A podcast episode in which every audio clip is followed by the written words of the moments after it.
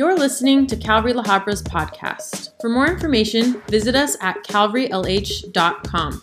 Thanks for listening. Evening. How are we doing? Summer is in the air. So it is officially, we are giving you notice you can start wearing shorts if you have good looking legs.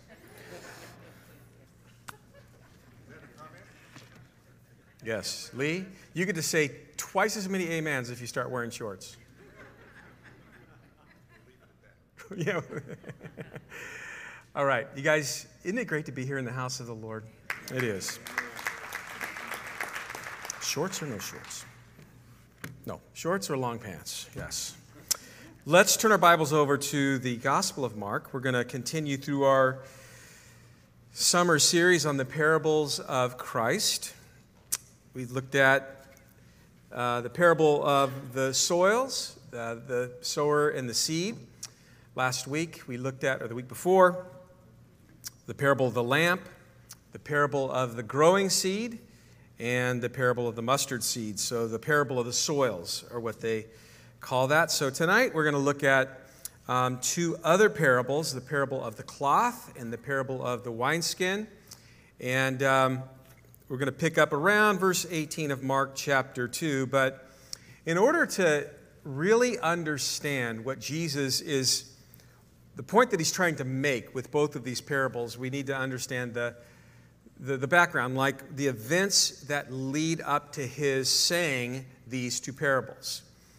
Um, in, in chapter 2, Jesus comes to the city of Capernaum, and um, Capernaum is a town that he did a lot of ministry in. Um, he was there in chapter 1. When he was there in chapter 1, um, he's doing all kinds of ministry. He's, he's liberating the demoniacs, he's uh, healing the sick with various diseases. In verse 28, it says that his fame, because of this, spread throughout um, the region of the Galilee, all up, up in the north around the Sea of Galilee, which Capernaum is one of those particular uh, cities. When he, uh, Mark closes off chapter 1, um, Jesus is healing a man with leprosy, and that man ran around telling people what had happened, and, and Jesus' popularity even skyrocketed even more. So when he comes back to Capernaum for um, the second time in chapter 2, the news gets out that he is back in town, and um, immediately he begins to minister. He goes to a small house. Um, we know the account. We remember the account of him, you know, preaching basically in that, that smaller house in that city um, by the account of four men who brought their friend to basically be touched by Jesus. He was a lame man. They brought him on a, on a bed, and there was no room to get in, so they carried him up on top of the house and, and pulled through the thatched roof and lowered him down. And um, there, of course, that set up the miracle of Jesus healing the man, but it also set up a message. And as Jesus performs his miracles, we must understand it's, it's, there's, there's a few reasons, but I think at the top of the list, um, it is one of the ways that he is displaying deity. It's one of the ways that he is proving that he is who he is claiming to be, that he's God. And the other is just to show the heart of God, to show the compassion of God. And so, as, uh, as he does this, we, we listen to that message and we see that he's claiming, he uses a messianic title, so he's claiming to be the Messiah. He's claiming, you know, to be God. And he really wanted to inform the people as he was coming back into that town what his ministry was all about. And, and of course, there would be this is, a, this is Israel, this is a, a Jewish community, and many of them, of course, were steeped in Judaism. Um, by now, the religious leaders knew what Jesus was doing, they were starting to observe him as well. He wanted to communicate over and over and over who he was and why he came.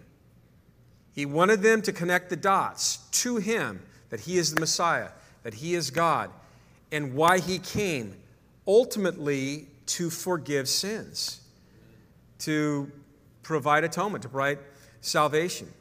So, all of what Jesus would, would communicate in that house, you know, it, it, was, it was demonstrated when he saw this man, you know, you know, lowered down from the roof, and he would say, Son, your sins are forgiven.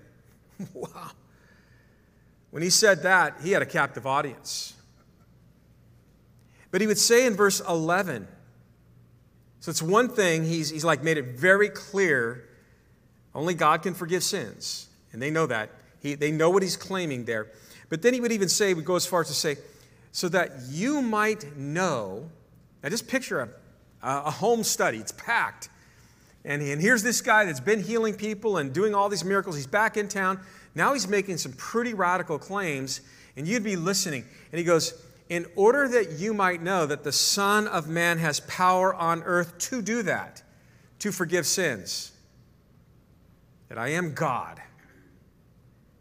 I say to you, that paralyzed man, arise, take up your bed, and go to your house. Now, I'm, I'm walking through this methodically and slowly to draw us in. I, I, you, know, you know, the Gospels, if you see, you know, why do we have the Gospels? To help us fall in love with Jesus. Amen. To help us fall in love with Him and let go of whatever else we were in love with that was keeping us from falling in love with Him. And a lot of that in that setting was just religiosity, was legalism. It was, his traditions steeped in their religious practices. But the miracle validated his, his message. It says in verse 12 that immediately, you know, this paralyzed man, he arose, took up his bed, and went away from all of them, so that all were amazed and glorified God, saying, We never saw anything like this. Then in verse 13, Mark mentions that Jesus, he began to teach. He just was in, in town and, and he began to teach a lot. He doesn't give a, any details about those particular settings from that house. Yeah, some detail, but now he's like, this guy just was going around and he continued to teach. It was an active, you know, part of his ministry. Now, think of what he could have taught once he performed that miracle. Think of just the dots that he could have connected. Think of, of like just going around town and, and, and everything that the, that the Old Testament said about the Messiah. People, the Jews would have been all ears. He could have turned to Micah and just said, You know, eh, you remember how it says that, the, that the, our Messiah would be born in Bethlehem? Hey, hey so was I. That's an interesting thing. You know, that, that the Messiah was, was born of a virgin. Hey, so was I. I. He could have went into Isaiah chapter you know, 7 and said, man, here it talks about his name should be called Wonderful Counselor, Mighty God, Everlasting Father, Emmanuel. Eh, you know, he could have just, he would have had a captive audience just to connect the dots as to who he was to the scriptures. He could have used this opportunity once he claimed to grant forgiveness and then raised this man up who was paralyzed to talk about how the scriptures said the Messiah would be the one that would forgive us of our sins. He could have taken him to Isaiah chapter 53 and, and talked about how the Messiah would be crucified. This is where atonement would come from a sacrifice for our sins. That he would, he would die and be buried with the rich in Isaiah chapter 53. That he would be resurrected from the dead. All of these things he could have said, I am here to fulfill those very things. And, and he would have had a very captive audience. We Don't know for sure what he taught, but the opportunity was there. Then, from that setting, just picture just this amazing miracle, these amazing claims, and Mark's like he just began to teach. Then he enters another house. And the next house that he will enter will be the house of someone that the religious people would have like went, stay away from that house. Never go in that house, never talk to that man. That is a, that is a vile person. It's all about what he can gain from you. He was a tax collector. His name was Levi. In verse 14, it says that Jesus had seen Levi in his customs office and said, Follow me. Levi did just that. In verse 15, Jesus and his disciples are in Levi's house and they're celebrating and they're, they're eating. It says, as he was dining in Levi's house, that many tax collectors and sinners also sat together with Jesus and his disciples, for there were many, and they followed him. So I just want you to see how, how things are progressing around the life and ministry of Jesus and his disciples. Definitely in that house where that miracle took place. Wow, everybody had been like, let me in. I want to see. I want part of that. May he touch me and anyone else that is in need. Different house different audience. It says now, this is where we begin to see our parables begin to really take on form. Now, we begin to understand why he's going to say what he says about the cloth and the wineskins. And it begins in verse 16 where it says the scribes and the Pharisees. So I picture, I always picture them this way the robed up guys, the puffed out chest guys, the kiss my ring guys. They, they see all of this. Jesus, his disciples, in a house with tax collectors and sinners, and they're like, they, they can't believe this. It, it kind of blows their mind. And that's hard for us to understand how, how Jesus would have been perceived as an everyday rabbi traveling around. As he would have walked into a city and went to a, you know, a synagogue they would have recognized him as such and said, Would you like today to today's reading? Would you like today to do today's teaching? As we travel around and we go into some of these synagogues and you see the communities in Israel, you begin to understand how, how close in proximity all of this was and, and how people would have known him for being a great teacher. And, and, and it's interesting here, but even the religious people were like, well, he's, he's rabbi ish, and he's got a following of these people that are learning from him. And if he's Jewish enough and rabbi enough and got a following enough, like all of the other rabbis, how in the world would he ever be in that house sitting down with the worst of the worst in society? That's the mindset that religiosity in their day created.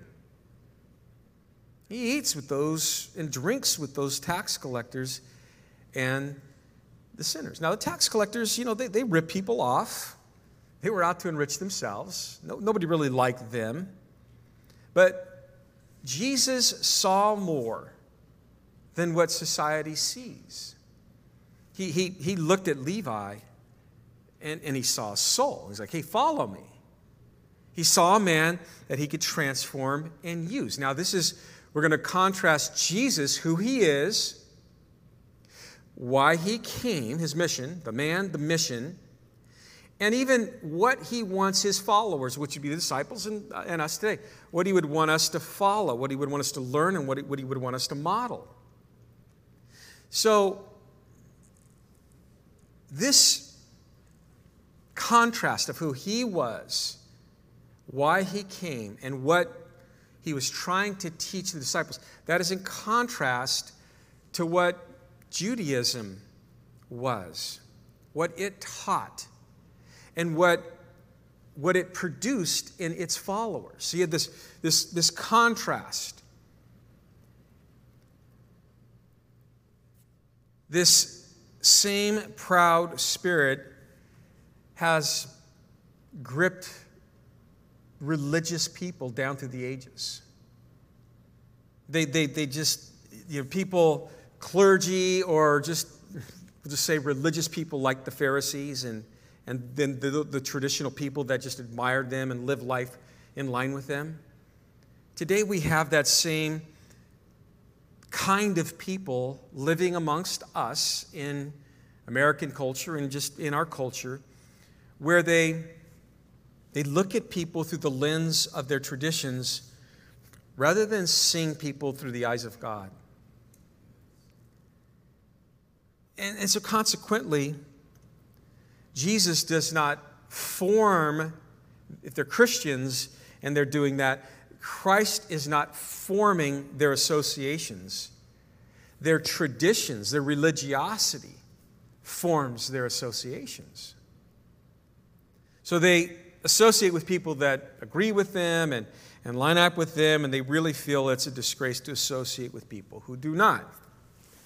I've shared this story in the past, and maybe it's familiar, but I remember coming to the church years ago, early on a Sunday morning, and I pulled in, and, and I have a little routine where I drive, and I was kind of went through the back corner over there, and I was trying to make sure the basketball courts aren't too low so we don't hit them, and, you know, make sure the gates. I just have a little routine. And I, I saw a guy sleeping in the corner. And so I, I thought, well, that, that must have been a long night, you know. So I went around the back, and I got my typical you know, cup of coffee thing, and I got one and I walked over to him, and I just kind of bent over, and he was still asleep, and I just said, "Hey, hey, hey!" I said, "How you doing?" And he goes, "Ah, oh, are you going to tell me I need to get out of here as well?" And I said, "No, no, no. I came to bring you a cup of coffee. It looks like you had a rough night sleeping out here in the church parking lot, man." And and he was sleeping up against one of those parking stops, and people were starting to come in. And I thought, you know, you, you might want to wake up, like get sit up, drink this cup of coffee, and don't look like one of those parking stops. It's just not a good thing. And he kind of looked at me and he goes, You're not going to tell me to leave? And I go, No, I'm not going to tell you to leave. We actually want people to come. Most people aren't laying in the parking lot, but you are, and here's a cup of coffee. And whenever you want to get up, come on in, come on in. He just looked at me. And I had no idea that that would begin, you know, a, I don't know, several year relationship with our church. I had no idea. Amen. I had no idea that, that he would come and say, I just, I've got this phobic thing going on. I cannot sleep under, inside. I cannot. I just can't do it. I have to sleep outside. Was he the town drunk? Yeah. Did I know it? Eh, he smelled like it. He looked like it. But he had, he just had this like there was a soul about the guy. And so before long, he, he you know, during the, he loved our coffee. That brought him in. I must admit, coffee will bring them in. And so he just come in. Then he would start using our restrooms. Then here's the shower, and just all of that. And that would lead to Anthony giving his life to Jesus. And in one of the walls around here, we have a picture of me baptizing him. One of my favorite pictures. And I remember the day where they called us and they said, you know, Anthony doesn't want you to know it, but he's got some serious health stuff. He's not going to live much longer. And we were able just to, to love him right to the, to the doorway. I remember the day that they, a couple of people from the local bar came over and said, "We've got to do a service for Anthony. Okay, let's do a service for Anthony. And we decided We've never done a funeral service on a Wednesday night. So be like tonight, we're just going to have a funeral service for the town drunk that gave his life to Jesus Christ and we baptized him. Now he's in heaven. That was one of the most fun services, man. We celebrated his life, and, and all, all of his friends are over here like big eyes, and, and, and they just, we had all these pictures of, of Anthony entwined in the family of God here, and just were able to show him how much we loved him. That's what Jesus was doing. That's what he was doing.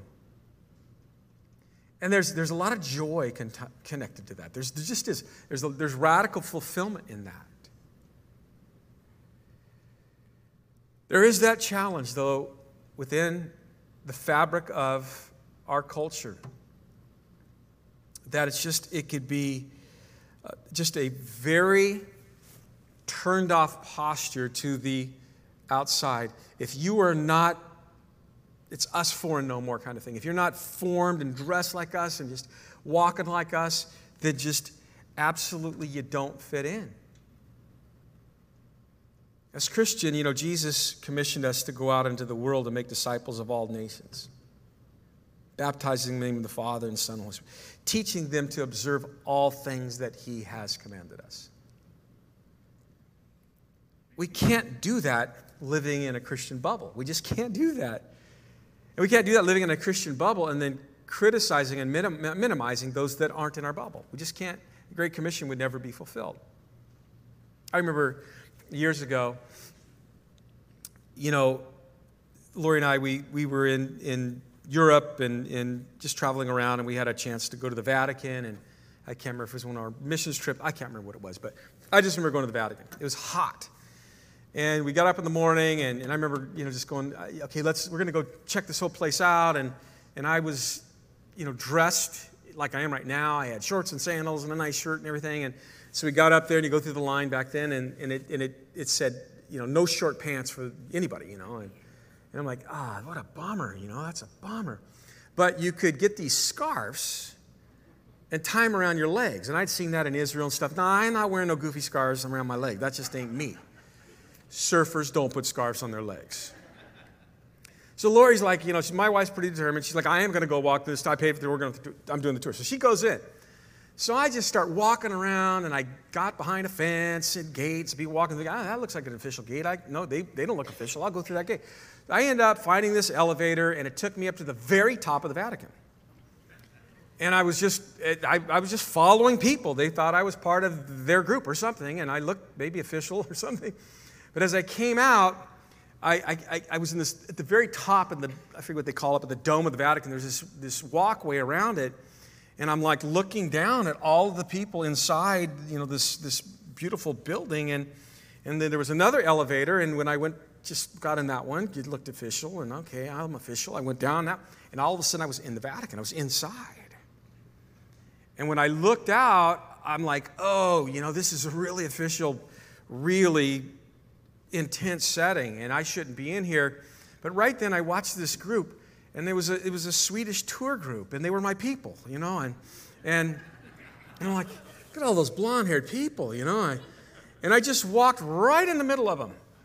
And I, I, just was agreeing with the tour guide, and they're looking at me, and I'm looking at them, and I, I got to see the whole, every corridor of the inside of the Vatican, I got to see. But right as I got towards the end, there were one of these like Secret Service looking guys, man, talking to the sleeve kind of guy. He, he sees me, and then he got a couple of people, and there are a couple of sisters and a couple of, you know, the collared, and they really didn't like that I was in there in short pants. It was a big deal. And I just remember, I was trying to just understand the whole thing. I had never been here, you know, and I know we're in a big old building with the, the, the guy on the top, big hat, kiss the ring kind of stuff. But I, am at least thinking we're going to have a little bit of grace here. You follow me? Just they got a lot of Jesus on a cross around here. But I was just looking for a little bit in their heart. And I'm not saying that they can't be saved. They're not saved. But I want to see the love of Christ lived out. And I'm just going to tell you in a very, you know, maybe I, I, I should know the rules a little bit better and follow the rules a lot better. But man, was I ever turned off and looked down upon. And I, am a child of God. I really am. Amen. And I just, those things just kind of stick with me and help me in my clergy role, if you will, never do something that would make someone feel like they are outside of the bounds of God's love, the bounds of God's grace. And so, Jesus in verse 17, he says, Those who are well have no need for a physician, but those who are sick, I, I didn't come to call the righteous those who see themselves as such, like you religious folks. You guys got it all figured out. You don't have any needs. I came for sinners. I came to call, not to call the righteous, but sinners to repentance. And so here, this is important. Now, again, setting up these parables, Jesus is talking to the religious people the legalist. It's all about the rules and all about the regulation. And he goes, Listen, you guys need to understand my mission. My mission in life is to those in need. You know, you might want to boil it down this way because of sin, the world is spiritually sick. It needs a spiritual healer. I am here to impart that spiritual healing. My mission is to needy sinners. I have what they need. I have what can meet their need. But they're missing it. As these religious leaders call into question, you know, the, the company that Jesus kept, they'll even begin to dissect them. Look at them. Look at those sinners. Look at how he's with those sinners, those tax collectors, all those sinners. And then they begin to go, it, it's almost like this. And why are they so happy? That's like where they're going next. Why are they so filled with, they're smiling. I can't believe they're smiling. And this is going to set up those parables again. Verse 18 the disciples of John and of the Pharisees were fasting. Then they came and said to him, Why do the disciples of John and of the Pharisees fast, but your disciples do not fast? And Jesus said to them, Can the friends of the bridegroom fast while the bridegroom is with them? As long as they have the bridegroom with them, they cannot fast, but the days will come when the bridegroom will be taken away from them, and then they will fast in those days. So, the question why or how is it that John's disciples, the disciples of the Pharisees, are fasting? Many believe that the question came because at that exact moment, Jesus is feasting with Levi and all these tax collector friends and the Pharisees and John's disciples, they were fasting at the same time. Now, the scriptures did command fasting, but only one day on the Day of Atonement, which was the national day of repentance and forgiveness, outlined there in Leviticus chapter 16.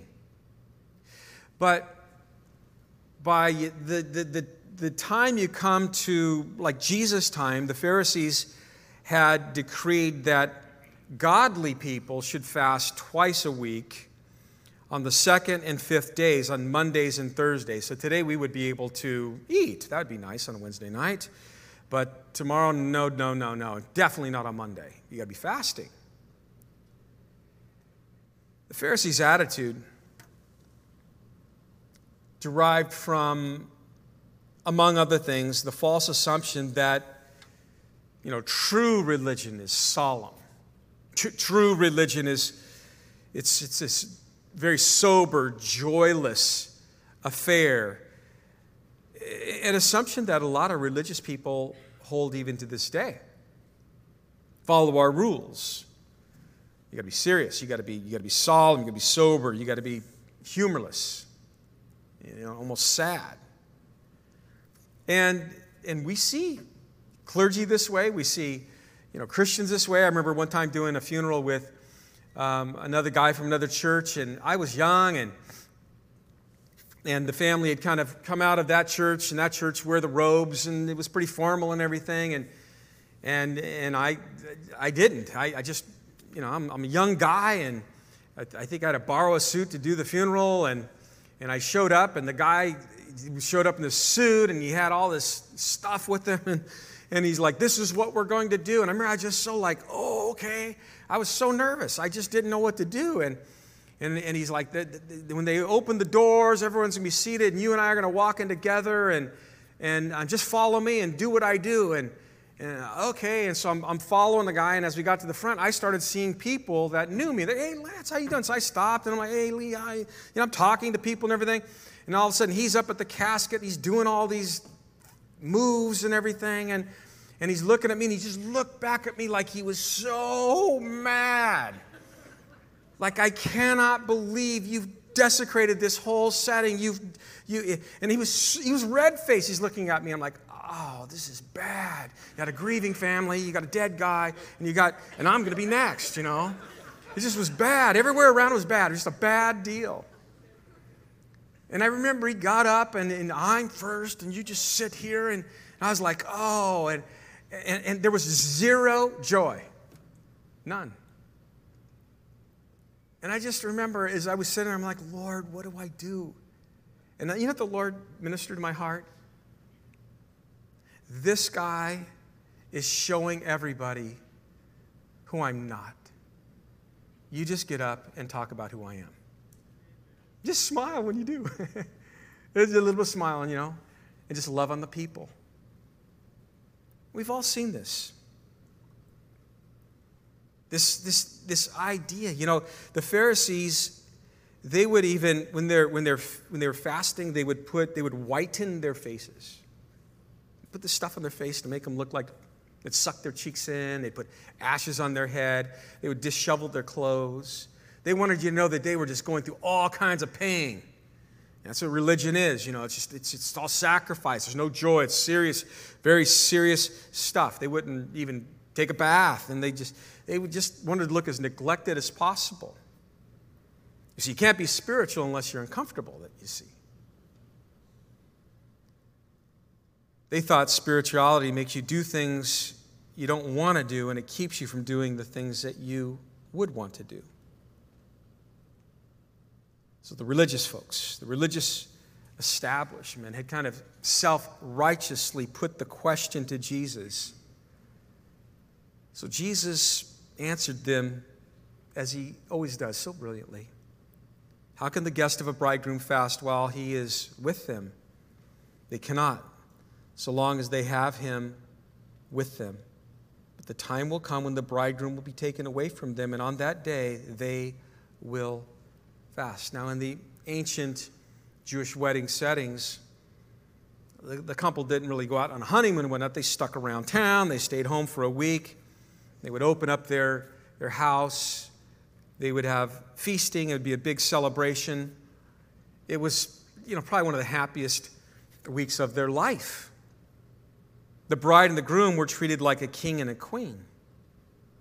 And they were attended by all of their chosen friends as, as such. They were known as guests of the bridegroom. And their, their guests were exempted from all the fasting through these rabbinical rules and whatnot. And for you and I, as believers today, on the other side of the cross and the other side of the resurrection, the application is just amazingly encouraging. We're not just guests of the bridegroom, we are the bride of Christ. It speaks of the deepest intimacy that could be known between God and man. We actually have the Spirit of God, Romans 8 9.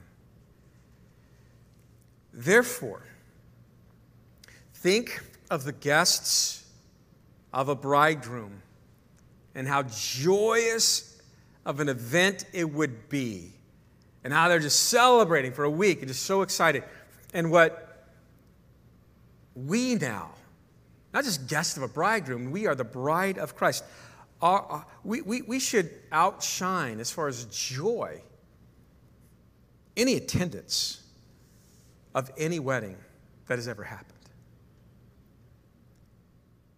Christianity brings a perpetual joy to those who take it seriously and those who cultivate it.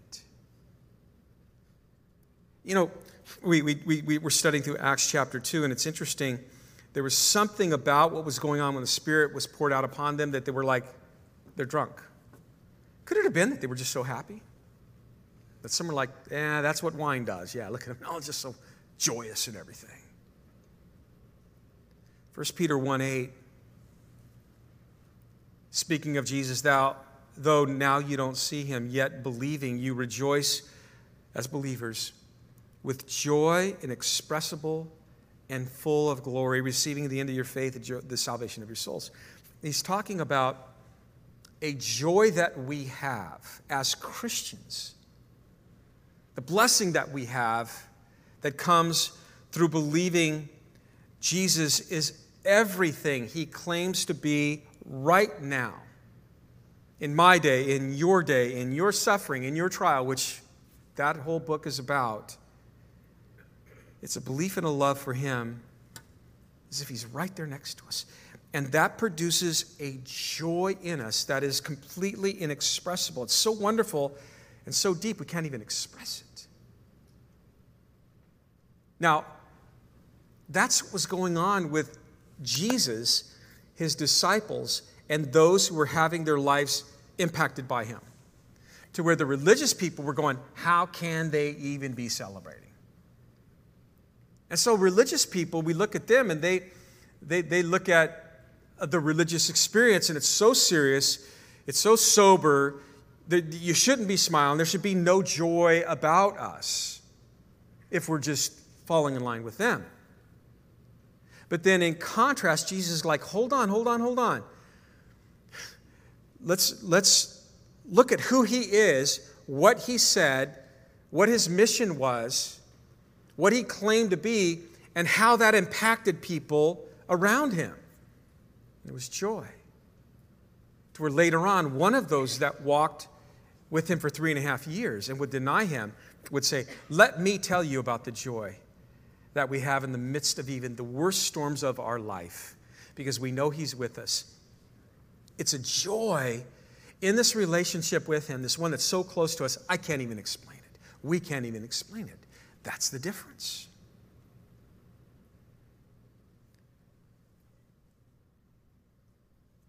And I love Jesus' answer here, and then we'll get right to the parables and you'll understand how it all ties in. How can the guests of the bridegroom fast while he is with them? They cannot, so long as they have him with him. But the days will come when the bridegroom will be taken away from them, and then they will fast in those days. Oh, there is coming a day to fast. There's coming a day to be serious and be sober and and, and, and, and it's when the bridegroom will be taken away. And that's a real strong hint towards the cross. You want, to, you want to think about a day when it's like, we should be serious? That day's a coming. And now we have the parable.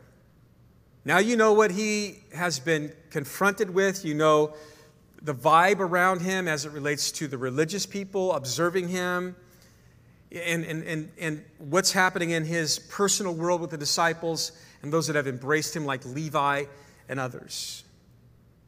And now, remember, Jesus is all about helping us understand. There will be those times when he looks at these Pharisees, these religious leaders, he's not real happy with them. But even when he rebukes them, I've, I've learned to read those red letters from the heart of Christ as grace, a wake up call. They, they wouldn't hear the practical illustrations to help them see their failure. They just, they just, they just wouldn't. They just wouldn't get it. Wouldn't, they wouldn't open up their heart to it.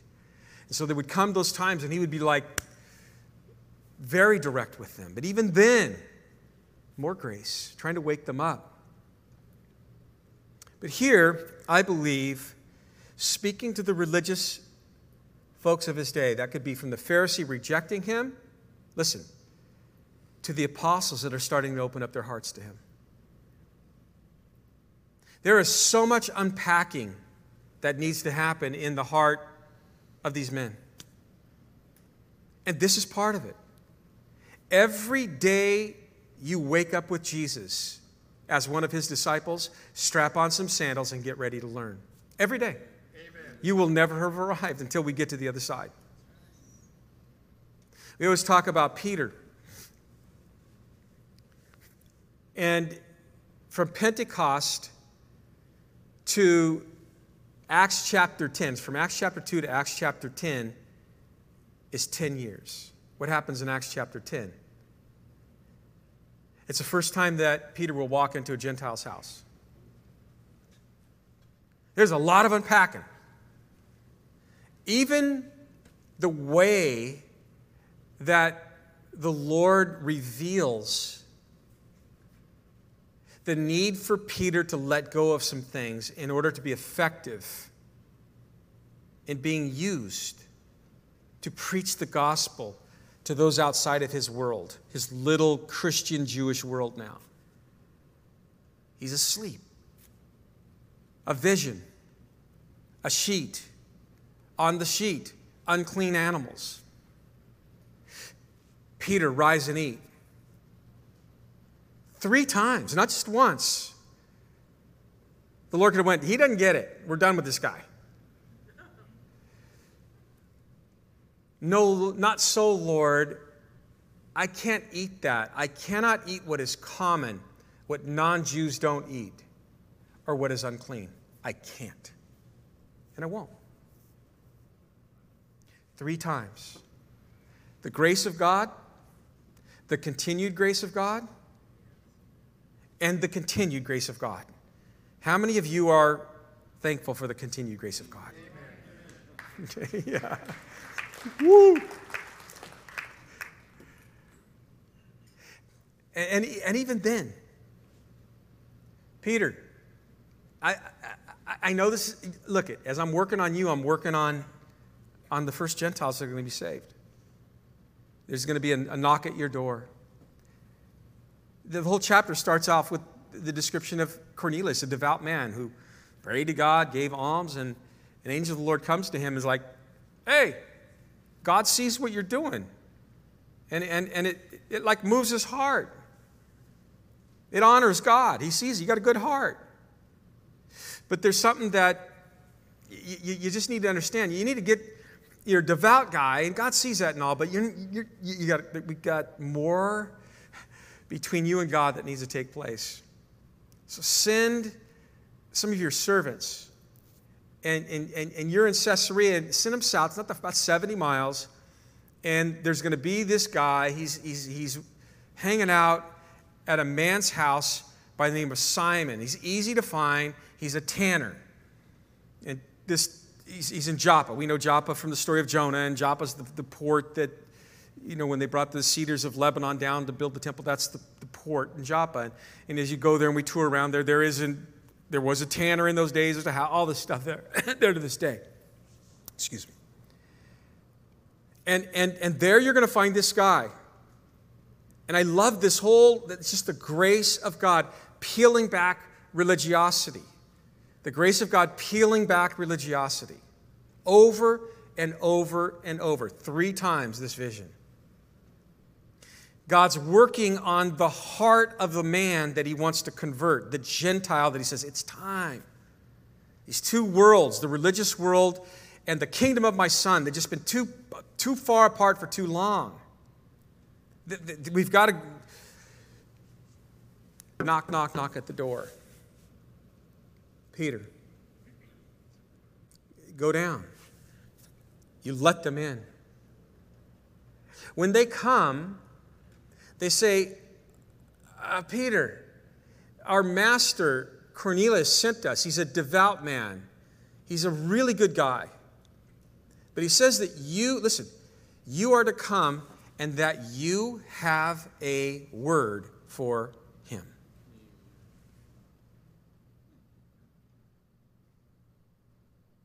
Peter doesn't hang out with Gentiles. But God was softening his heart and softening his heart and softening his heart and softening his heart and peeling back that religiosity for 10 years. And he said, Okay, I'll go with you. And he went. And I love the way when he walks into their house, he says to them, You know I shouldn't even be in your house. I'm paraphrasing. You, I, should, I shouldn't even be here. But this is what he said. And I get goosebumps thinking about this because it's the heart of our God winning over one more religious guy. And that's me. That's what moves me. I shouldn't even be in your house, but God has taught me something. What man has called common and unclean. He connected the dots. I can't. God doesn't. God had won over Peter's heart. He had broken through that religiosity. And now here he is standing in, it's the equivalent to Jesus being in the house of Levi.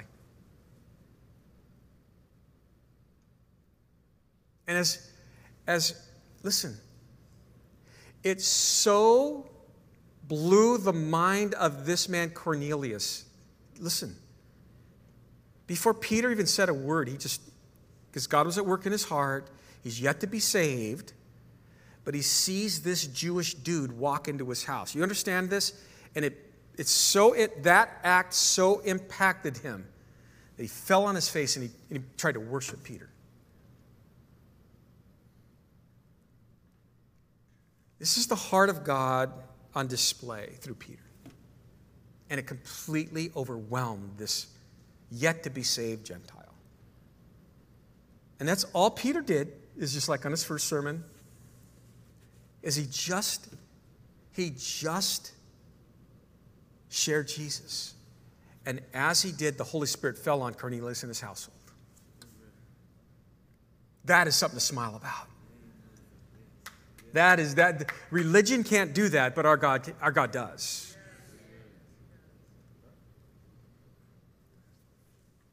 Now we're going to get to the parable. I have five minutes. Jesus speaking to all of that. No one sews a piece of unshrunk cloth on an old garment, or else the new piece pulls away from the old, and the tear is made worse. Staring all of this religiosity in the face, he says, I've already claimed to be the Son of Man, a messianic title. I'm the, I, I am the Messiah. I've already claimed to be God. I did, I'm doing miracles evidencing that. I've been running around teaching on the heels of that. And I, I just want you to know my mission is to come and, and bring salvation to forgive sins. Okay? I just want to break it down to you in very simple terms. It's something new. That's it. He just wants all the religious people to go, okay, to something new. God sent his son. It's time. It's been, it's been years since Moses, the law and, and, and atonement and, and all of what you've done with that. But now it's time for something new. And so you're going to have to understand how this works. The new and the old don't work together. It just, it just it, it, it's not going to work together. Whenever I, I ever teach this, since I think I've been in my early 20s, I just, the first thing I picture is my mother and, and her coming to me and saying, Lance, I've fixed your jeans. I'm like, oh no, you didn't do that. and she just i was a little guy and i just would just i was hard on my jeans and i ripped the knee i ripped the knee the first things to go were the knees what's mom do patch and they look cool until she washed them and then it's just even worse because the, the, the old fabric is going to be basically it's going to be affected by that whole wash very different than the new the new is going to shrink up more and it pulls away and she'd always say just keep wearing them and I'm like, Mom, this doesn't work. My friends are, they make fun of me. Now you know why I wear shorts. I was traumatized as a kid. But we understand this. We, we, we get this. Jesus says this old system is old and it's, it, it's flawed, it's served its purpose. I'm here to do something new. The new fabric which Jesus brings cannot be interwoven with the tired fibers of the old religious system. It's just going to tear apart. And then he gives the second parable, which is even a more powerful illustration. No one puts new wine into old wineskins, or else the, the new wine bursts the wineskins, and the wine is spilled, and the wineskins are ruined. But new wine must be put into new wineskins. Simon the tanner would have known something about wineskins. Skins of goats, they have them tanned. They form them into wineskins that would hold wine. Their elasticity and the strength would allow the fermenting of the, the new wine to expand. After some years, those, those wineskins could become less, less flexible, they can become brittle, they can become hard. You put new wine in the old wineskin, and it is not going to be, it's not going to work, it's not going to function, it's going to explode. It's inflexible. It's going to, it's both the wineskin and the new wine that you would put in that old wineskin would be lost. The new life that Jesus brings is an expanding life. The spiritual life, the eternal life, is an everyday developing, growing, expanding life of God.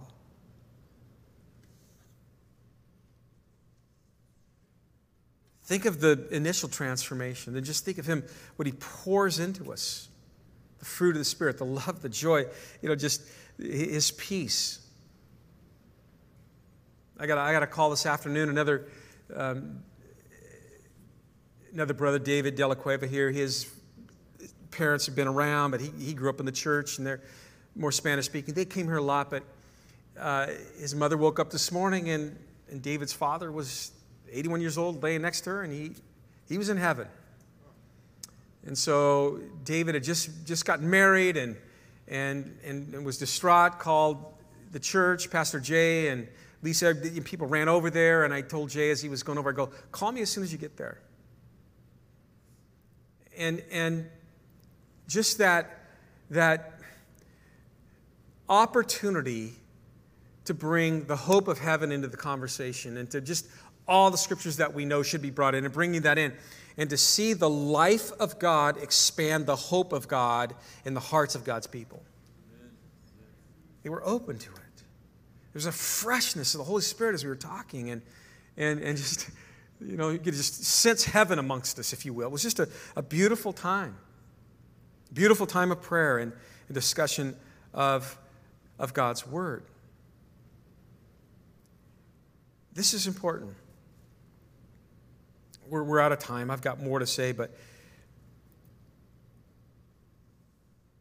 the only thing they could really do to make an old wineskin continue to have life in use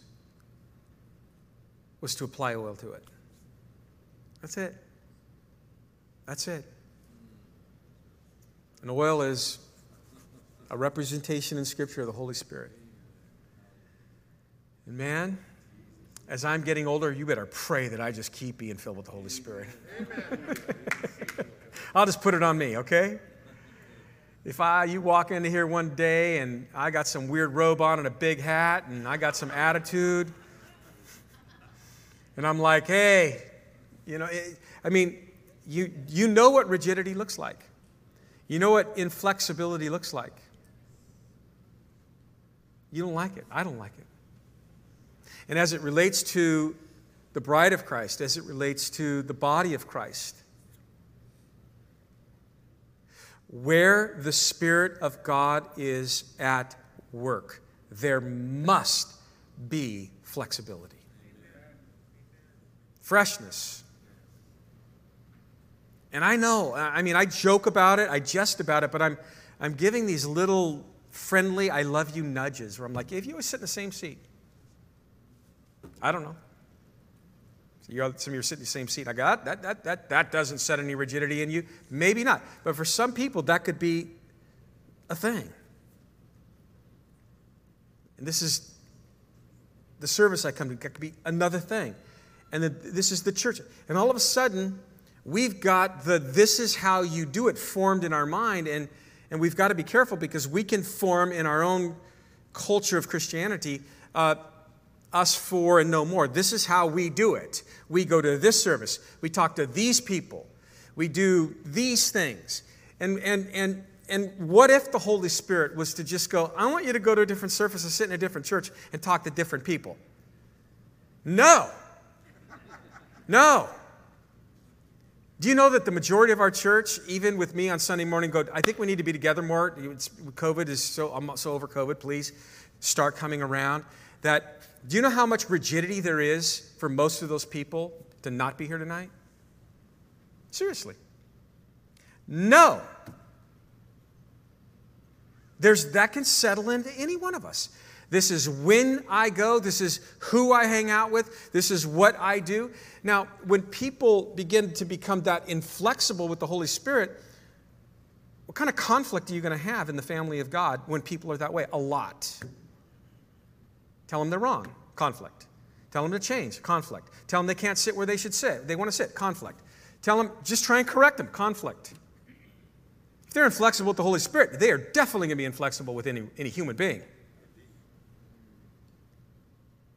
And when a church allows that to happen and doesn't have leadership that pushes and compels and passionately calls us back to the main thing, which is Jesus and the freshness that he brings into our life, that place is going to become old wineskinny. A church that's become old wineskinny is just filled up with old wineskins. This is the way we've always done it. This is the way we're going to do it. I don't know what the Lord has for us in the future. I just want it to be Him. I don't, I don't, I, I, I, as long as we're teaching the Word of God and we're lining up with the Word of God, He is going to continue. Remember, we, we, just, we just walked through what the early church was, all of those, just you know, this praying group and this group that was focusing on the Word of God. Remember that? And the fellowship, but fellowship with Christ, fellowship with one another, all that on Sunday. And, and just the communion. And all of what we taught on Sunday was for that one moment where we're like, why would the Lord not add to that? Why would He not bless that? Don't we want to be something that God blesses, something that God honors, something that brings glory to Him? And the Holy Spirit wants to do fresh things in us. Why would we not want to?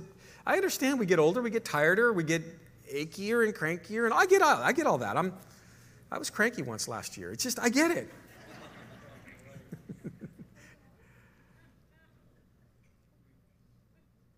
but I would rather be filled with joy and deal with the aches and pains that come with aging than to deal with all of that and not have the joy of the Lord. Be my strength, be our strength. And I pray that there would be a continued freshness of the Spirit of God among this place, leading us and guiding us, and, and that we wouldn't be so rigid in opinions and rigid in our ways. You know, if, if, if when we started the book of Acts, one of the things I said, it was a bold thing to say. I'm like, hey, all of your preconceived ideas of who you are in the body of Christ, who we're supposed to be, your giftings and all you do. Leave it at the door. Just take a, take a step of faith with the Holy Spirit over this season in the book of Acts. Just see if He wants to do something new with you. You know how hard that is for Christians that have walked with the Lord for a period of while to do that? That's tough. It takes faith, it takes real faith. But it also takes pliability, it takes flexibility.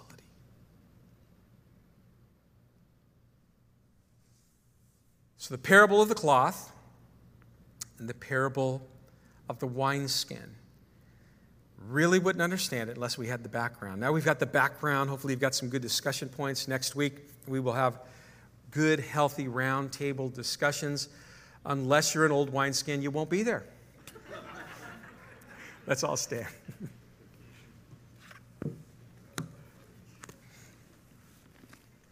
Thank you, Lord, that we can enjoy you and enjoy one another, enjoy your word, enjoy this life that you have for us. And we know that certainly the life to come will be filled with joy, something inexpressible. Thank you for those that have leaned in tonight and have allowed you to speak to their hearts, whether here, outside, online. Thank you for the continued opportunity that we have to um, be the body of Christ. Thank you for being with David and his family as they're dealing with grief today. Continue to bring them comfort, we pray. Um, Lord, we also lift up our brother Kevin, who's healing at home now. Kevin Coven, I know he's probably listening. Bless him and Diane. Continue to heal him, get him on his feet, Lord, we pray. Thank you for um, just the work that you're doing in the lives of those that have cried out to you, those, those in need, Lord, physical, emotional, financial. You are such a good God. And if you're here again tonight and you're not a believer, as Jesus said, whoever calls upon the name of the Lord shall be saved. Call out to him tonight. Ask him to save you, ask him to come into your life and to, to fill you with his spirit. We love you, Lord. May we have a blast as we go through these parables this summer. In Jesus' name we pray these things. Amen. God bless you guys. Love you. See you soon.